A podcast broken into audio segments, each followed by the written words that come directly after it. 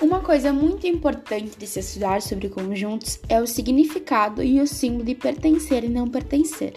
É um pouco complicado de explicar sobre isso, então eu vou te dar um exemplo para você entender melhor, pode ser? Um certo conjunto tem os seguintes elementos: o A, o M, o G e o J, tá bom? Por exemplo, o elemento G pertence a esse conjunto, então é utilizado a letra E, mais esticadinha para a direita, como símbolo de pertinência. Me diz uma coisa, Ana, e o elemento X pertence a esse conjunto? Não, não pertence, porque não faz parte desse conjunto. Então é utilizada a mesma letra E, porém com um risco na diagonal em cima da mesma.